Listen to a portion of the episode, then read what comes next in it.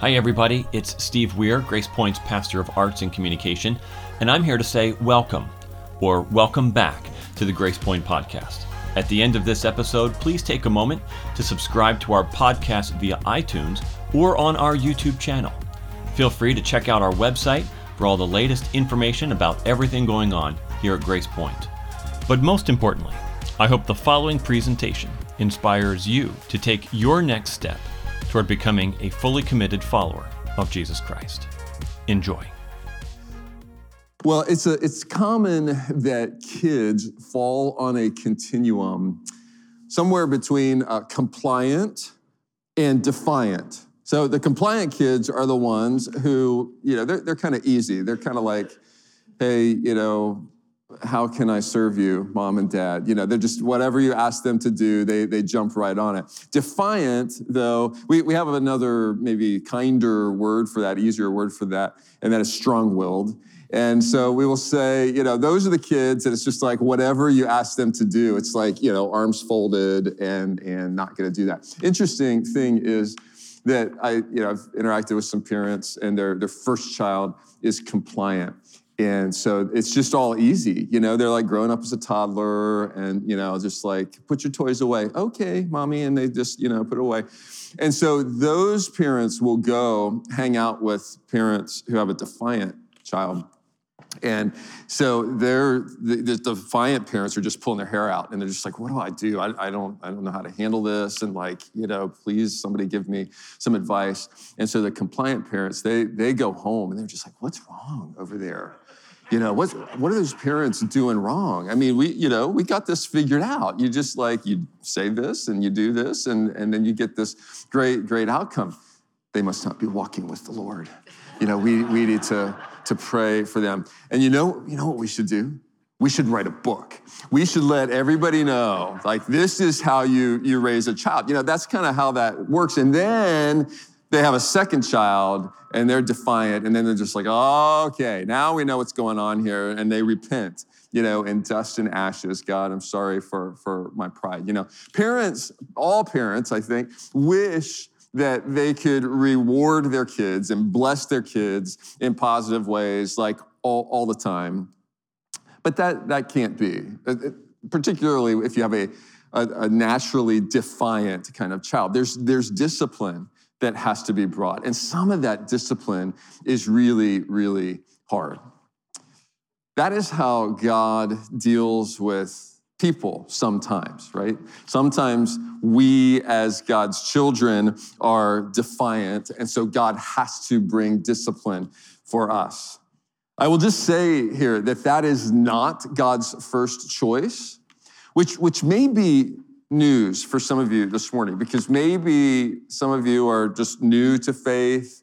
You're just trying to figure out, you know, what, what God is like. And, and your perspective, your perception of God is that he is sitting on his celestial throne, just, you know, kind of looking and watching you just to bring the divine zap. He's waiting for you to do something wrong so he can bring the divine zap. And that, that is not, we're going to see this morning, that is not God's heart. I mean, God's heart is to bless his children, but when we are defiant, he can't just bless us. Sometimes he has to bless us with discipline. So this morning, we're going to ask and answer the question how does God handle his defiant children? How does he handle us when we say, God, I, I know that you have told me this, I'm gonna do that anyway. God, I know that you have told me when I have a, a conflict with somebody, if I, if I have a, a, hurt towards somebody, I know you've told me to go to that person and talk that through with them and extend grace. I'm just going to go over here and I'm going to tell everybody else and I'm going to spread poison about that instead of handling it the way that you told me to handle it. God, I know you've told me to put you first in, in my life, but my, my job, I just, just a few more years, I've just got to get to this point in, in, my, in my work. And, and on and on we, we could go. How does God handle his defiant children? It's important for us to know the answer to that because we need to know how to best respond when he brings discipline.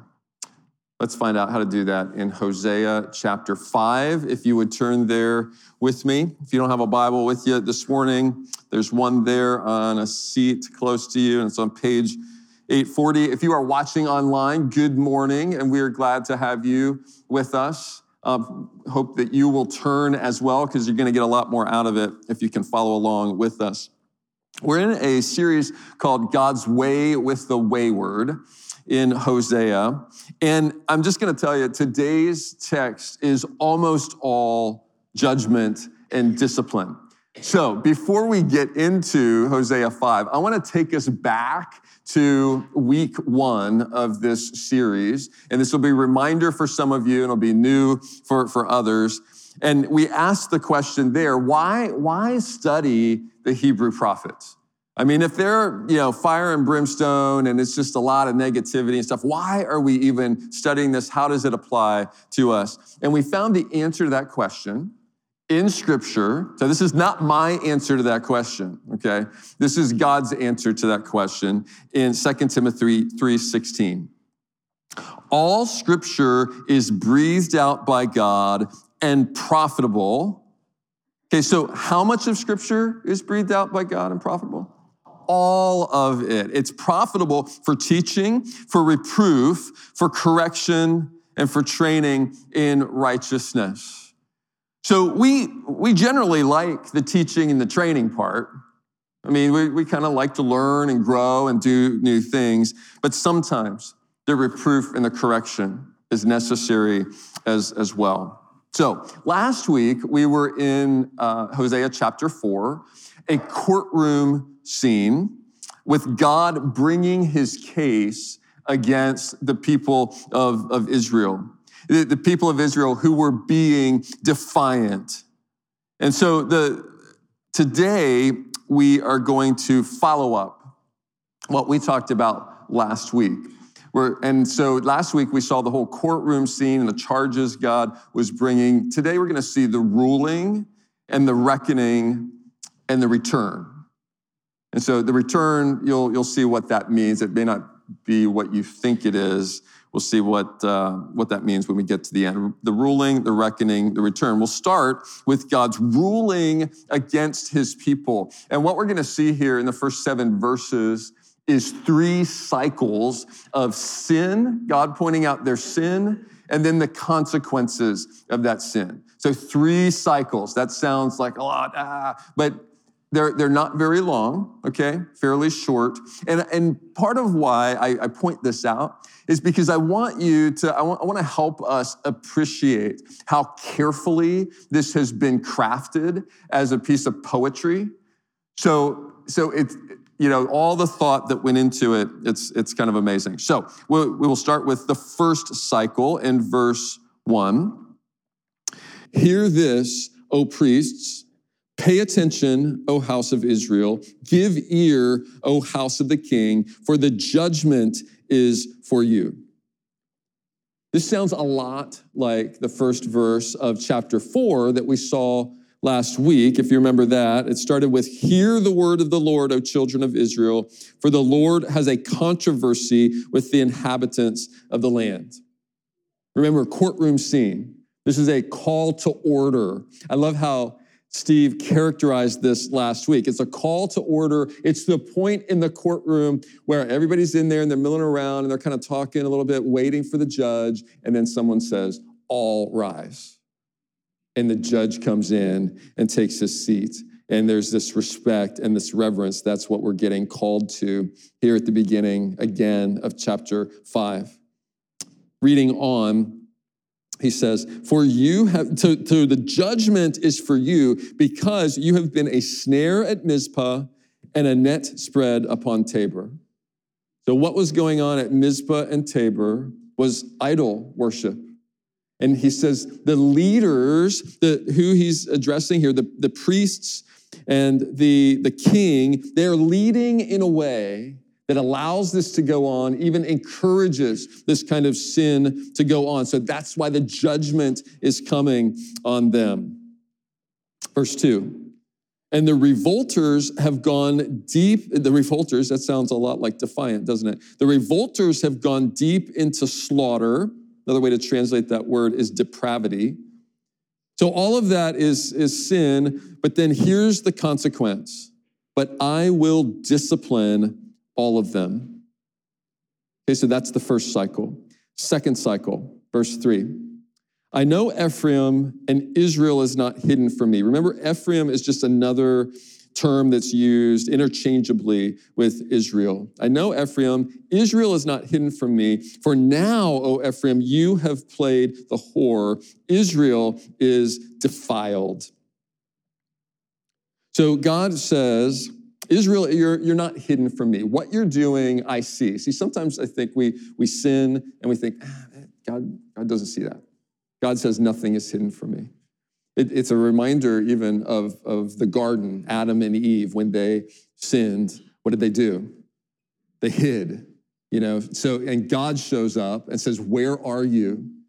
And that, and that wasn't God like wringing his hands, like, oh, I lost them. They were just right here. And now where did they go? And what if they get into trouble? God knows exactly where they are. It's a question of conviction, to, to bring conviction. Where are you? What have you have, have you done? There, nothing is hidden from God. And then he says, Ephraim, you have played the whore. And this brings us back to the core of, of the message of Hosea, this idea of idolatry, of trading the, the true God for a, a false God, of giving our best attention and affection and adoration to something other than the true God. Verse 4 Their deeds do not permit them to return to their God, for the spirit of whoredom is within them, and they know not the Lord. I want to I point out something here in verse 4 that's really important, and, it, and it's basically as we talk about this idea of defiance, this is the anatomy of a defiant heart at the beginning of verse 4. Their deeds do not permit them to return to their God. They have so given themselves over to what they want that they can no longer even choose to do what God wants. They, they are trapped. They are enslaved. They're enslaved to sin. Here's what we need to understand about sin sin is never content to just entertain us. Sin will not, it'll start that way, but the, the deception is that, oh, sin's just going to entertain me. Sin will not stop until it enslaves us and it traps us to the point here that he's saying that their deeds won't even permit them to return. And then it, verse 4 ends with, they know not the Lord. That, that idea of knowing God, knowing the true God, that was huge last week in chapter 4 knowing God, being close to God. What Steve taught us last week is that if we don't know God, we can't follow God. And so the sad reality is that generations have gone by by this point when Hosea is speaking. Generations have, have gone by without knowing the true God, without knowing Yahweh. 130 years have gone by since the kingdom divided, and we had the northern kingdom of Israel that started with King Jeroboam, and he's the one who set up idols, and then king after king after king after king did not depart from the idolatry, but they participated in that idolatry.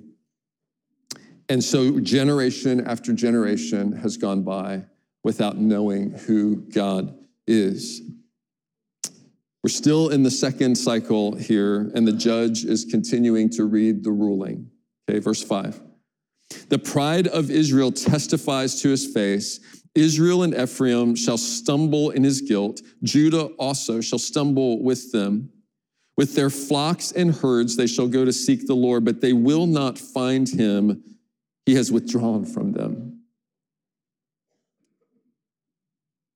Verse six, it looks like they're doing something good here. They're, with their flocks and herds, they, they go to seek the Lord, but they're really, they're hypocrites because they, they really don't know him. They don't understand that he says, you have to worship me exclusively. They're dividing themselves. They have divided heart between worshiping the true God and worshiping a false God. And so, end of verse six, God has withdrawn himself from them. That's the judgment of cycle two. That's, that's terrifying. That should be terrifying to us that he would withdraw himself. I mean, I don't know if you've ever had the experience of someone who's close to you withdrawing themselves from you. Maybe they just give you the silent treatment and they just won't, won't talk to you. Like that, that is like a deep hurt. Like, how can I, how can I reestablish this connection? So it's painful with a person that we love, but with God, it is even more terrifying. And, and I'll, I'll share why. Um, just recently, I have been meditating on Psalm 16. It's one of my favorite Psalms. The last verse of Psalm 16 says, You make known, this is a prayer, God, you make known to me the path of life. Like you tell me how to experience real life. You make it known to me. In your presence, there is fullness of joy. Like just not half full, like fullness, overflowing. At your right hand are pleasures forevermore. So, God, the true God, is the ultimate source of life and of joy and of pleasure. And if the true God withdraws himself, what are we left with? Well, we're left with an empty life. And we're, we're left with fleeting joy, temporary joy. We're left with a pleasure that doesn't satisfy. There's one last cycle, only one verse long. Okay, verse seven. They have dealt faithlessly with the Lord for they have borne alien children. So that's referring to the fact that they've, they've had children that they've not brought up in the faith to follow the true God. They are alien to God, they don't know Him. And so the judgment is now the new moon shall devour them with their fields. The, the new moon celebration was something celebrated every month with the new moon. The, it, the, the celebration in itself wasn't wrong, but it got mixed in with all of these other religions. And so God says, okay, when the new moon comes, there won't be any crops for your, for your field. I'm going to withhold those from you. This is all God's ruling against his people because of their defiant heart. And now the reckoning. So the ruling comes, and then here's the, the judgment. Verse 8 Blow the horn in Gibeah, the trumpet in Ramah, sound the alarm at Bethaven. We will follow you, O Benjamin. Ephraim shall become a desolation in the day of punishment. Among the tribes of Israel, I make known what is sure. So, a desolation is coming. A, a war's coming. There's, they're blowing the, the horn, they're blowing the trumpet. That happened when there was a, danger, when there was an attack coming, when there was a war coming. That's, that's what's happening here. God is allowing a, an enemy nation to come in and, and bring desolation on Israel because of their defiant heart. Verse 10 The princes of Judah have become like those who move the landmark. Upon them I will pour out my wrath like water. Ephraim is oppressed, crushed in judgment, because he was determined to go after filth. But I am, or therefore, I am like a moth to Ephraim and like dry rot to the house of Judah. So before the war, moth and dry rot will, will come. They, are silent destroyers. Right? God says, I'm gonna, I'm gonna work silently to, to start rotting you from the inside before you get crushed from the outside. When, when we're getting rotting on the inside, a lot of times we don't even recognize it. I mean, it's maybe something to reflect on for a moment. Have you experienced that kind of rot on the inside where you know, you, you know that you're, go, you're headed in a, in a wrong direction? So God begins a, a judgment on the inside of kind of crushing you from the inside out. Verse 13. So when Ephraim saw his sickness, saw that he was rotting on the inside, and Judah his wound, then Ephraim went to Assyria and sent to the great king.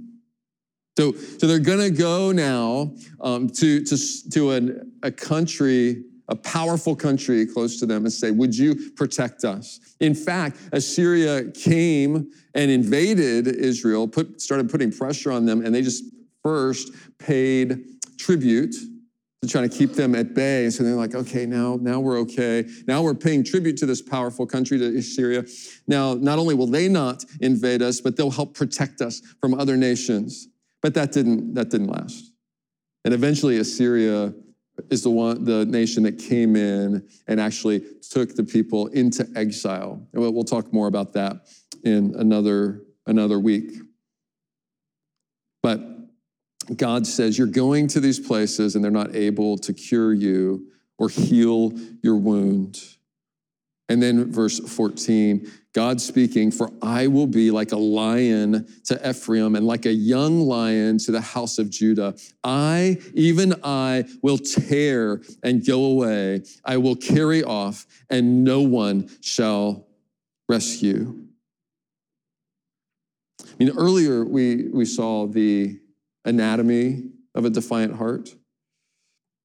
This is the prescription for a defiant heart. What does a defiant heart need? Well, a defiant heart calls for divine rebuke. When a heart is so hard to God that it can't choose to obey, then God's got to do something radical. And so God rebukes, sometimes really strongly, as we are seeing here. God is not, He doesn't punish. I mean, we did see that word here. That's it, that would be actually in verse nine. In the day of punishment, it's better translated rebuke than punishment. Punishment is punitive by definition. It's it's it's saying you've done something wrong, and now I'm going to rub your nose in the, the dirt. I'm gonna, I'm gonna bring you down. There's, a, there's kind of a hostility and anger towards it. God is not punitive. God is also not permissive. God also doesn't just look the other way when, when we disobey him and say, oh, people will be people. It's okay, it's not that big of a deal.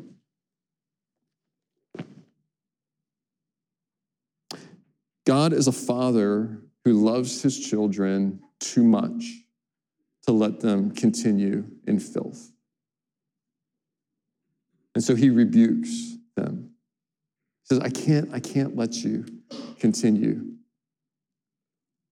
He creates the conditions most conducive for repentance. Here's something that we, we need to understand, and I think sometimes we, we forget God is loving, but he is not to be trifled with. I mean, he characterizes himself as a lion. I mean, this is rough. This is like gory stuff here in verse 14. I, even I, will tear and go away. I will carry off. So that's a clear reference to an exile that's coming. And no one shall rescue.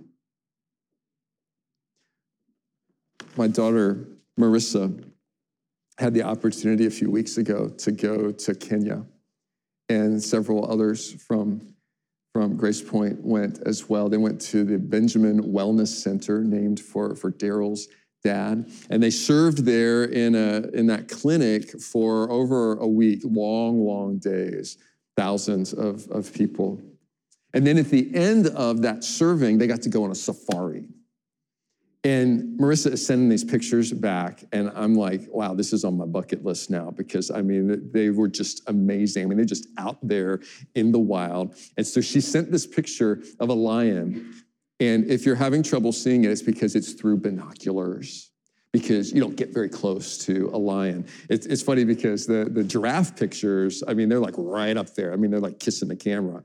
And this is like, yeah, we're not going to get too close to the lion, especially because they're eating. I, don't know if you could tell that. There's, there's, that's a carcass right right there and so i kind of picture what goes on here in you know in the grasslands where you've got a herd of antelope and you've got you know the, the lion crouching and waiting for his moment and then eventually he leaps out, and the antelope, you know, they go, and then poor, you know, slowest antelope is the one that, you know, the lion gets a hold of and he grabs it and he drags it back to his pride, you know, and now they've they've got lunch and so they're they're doing that. So I picture like what's what's going on with the antelopes. They they kind of regroup. Here's what's not going on with the antelopes. Like they they regroup and they're like, okay, let's count off everybody. Like who who are we missing? Oh, we're missing Barney. Okay, all right. Where's the SEAL team? Okay, SEAL team, you're to go in and you're to go get Barney. We'll send a, a, drone ahead and they'll get some intel. Then we're, we're bringing Barney back, right? That's not happening. That, that, that's, here's what's happening with the antelope. They're regrouping. Who, who we missing? We're missing Barney. Okay, moment of silence for, for Barney. Okay. They're not going after that. And, and God says, no one will rescue. You can go to Assyria, you can go to Egypt, but when I bring my judgment, no one will be able to rescue you. You have been defiant, and it is time for a reckoning.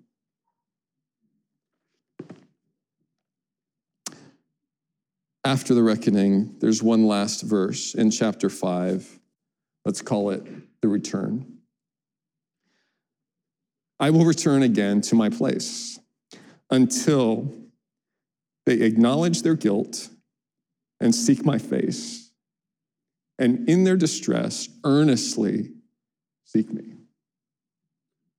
This is God. This is the lion returning to his den and saying, Now I'm going to wait to see what will my people do?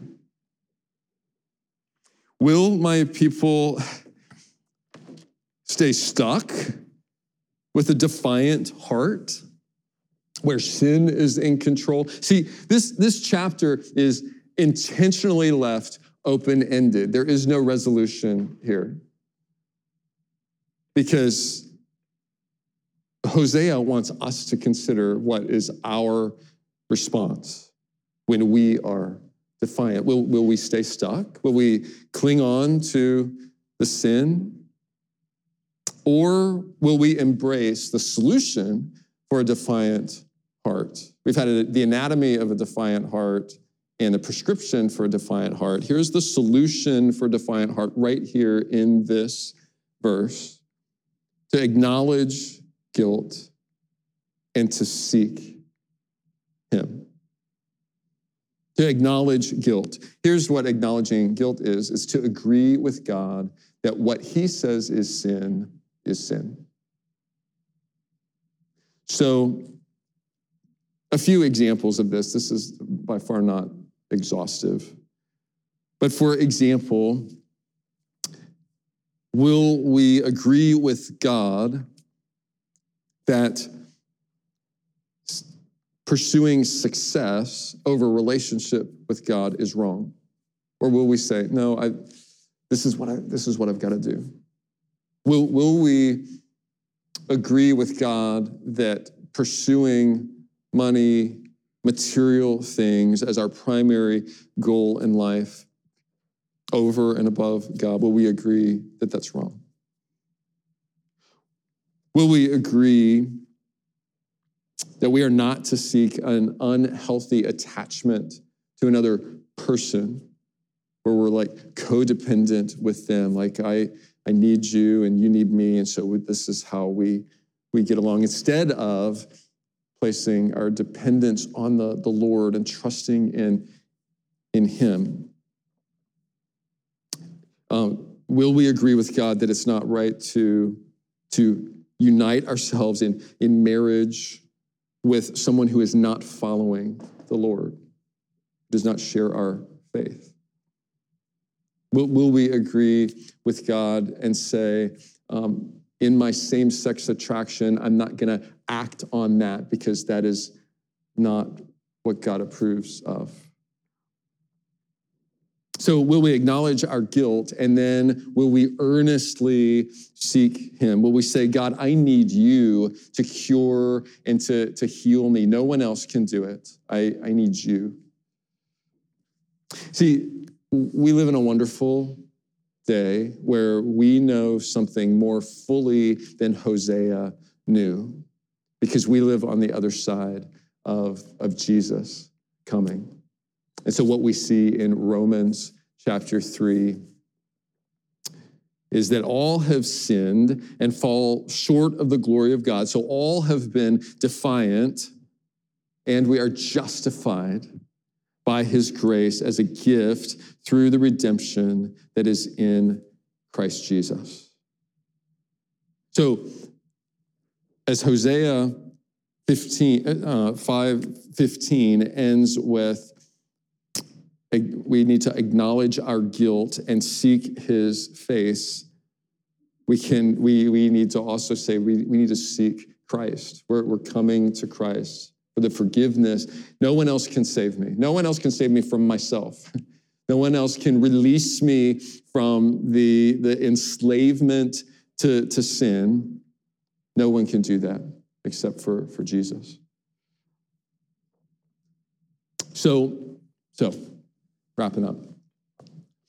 Some of us, probably by personality, are more compliant than others, but all of us have moments some have seasons of being defiant before the Lord. And the, the only, you know, what, what a defiant heart calls for, the only cure is a divine rebuke.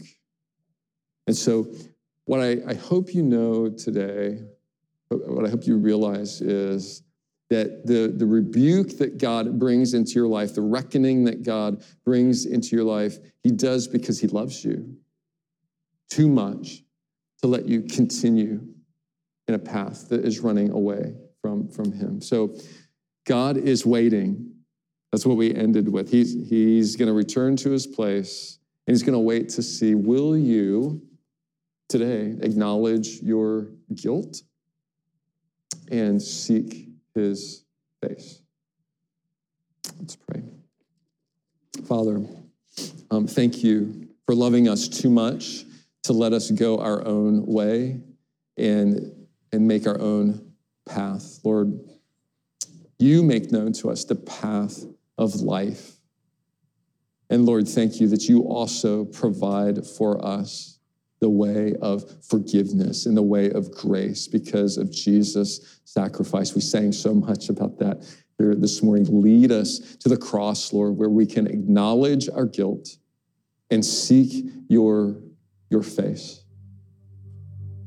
Lord, as we as we sing to you, may we may we open. Would you open our hearts, Lord, for someone who's in this room and maybe right now in a season of defiance against you, and they cannot save themselves. Lord, would you speak to their hearts and and draw them to yourself, Lord? Maybe you've been drawing them through a reckoning, through a difficult season in, in their life, would you help them to recognize what you're doing and to recognize the grace that you hold out to them? Pray that in Jesus' name. Amen. As, as we sing the, this last song, I'll just encourage you if you're in a place today where you want to acknowledge your guilt and seek his face, I would just encourage you to come uh, up front as we're singing this song, and you can you can pray here uh, on the stairs, or our prayer team is available if you'd like to pray with someone. Just stand right up here, and we'll we'll come and uh, and pray with you.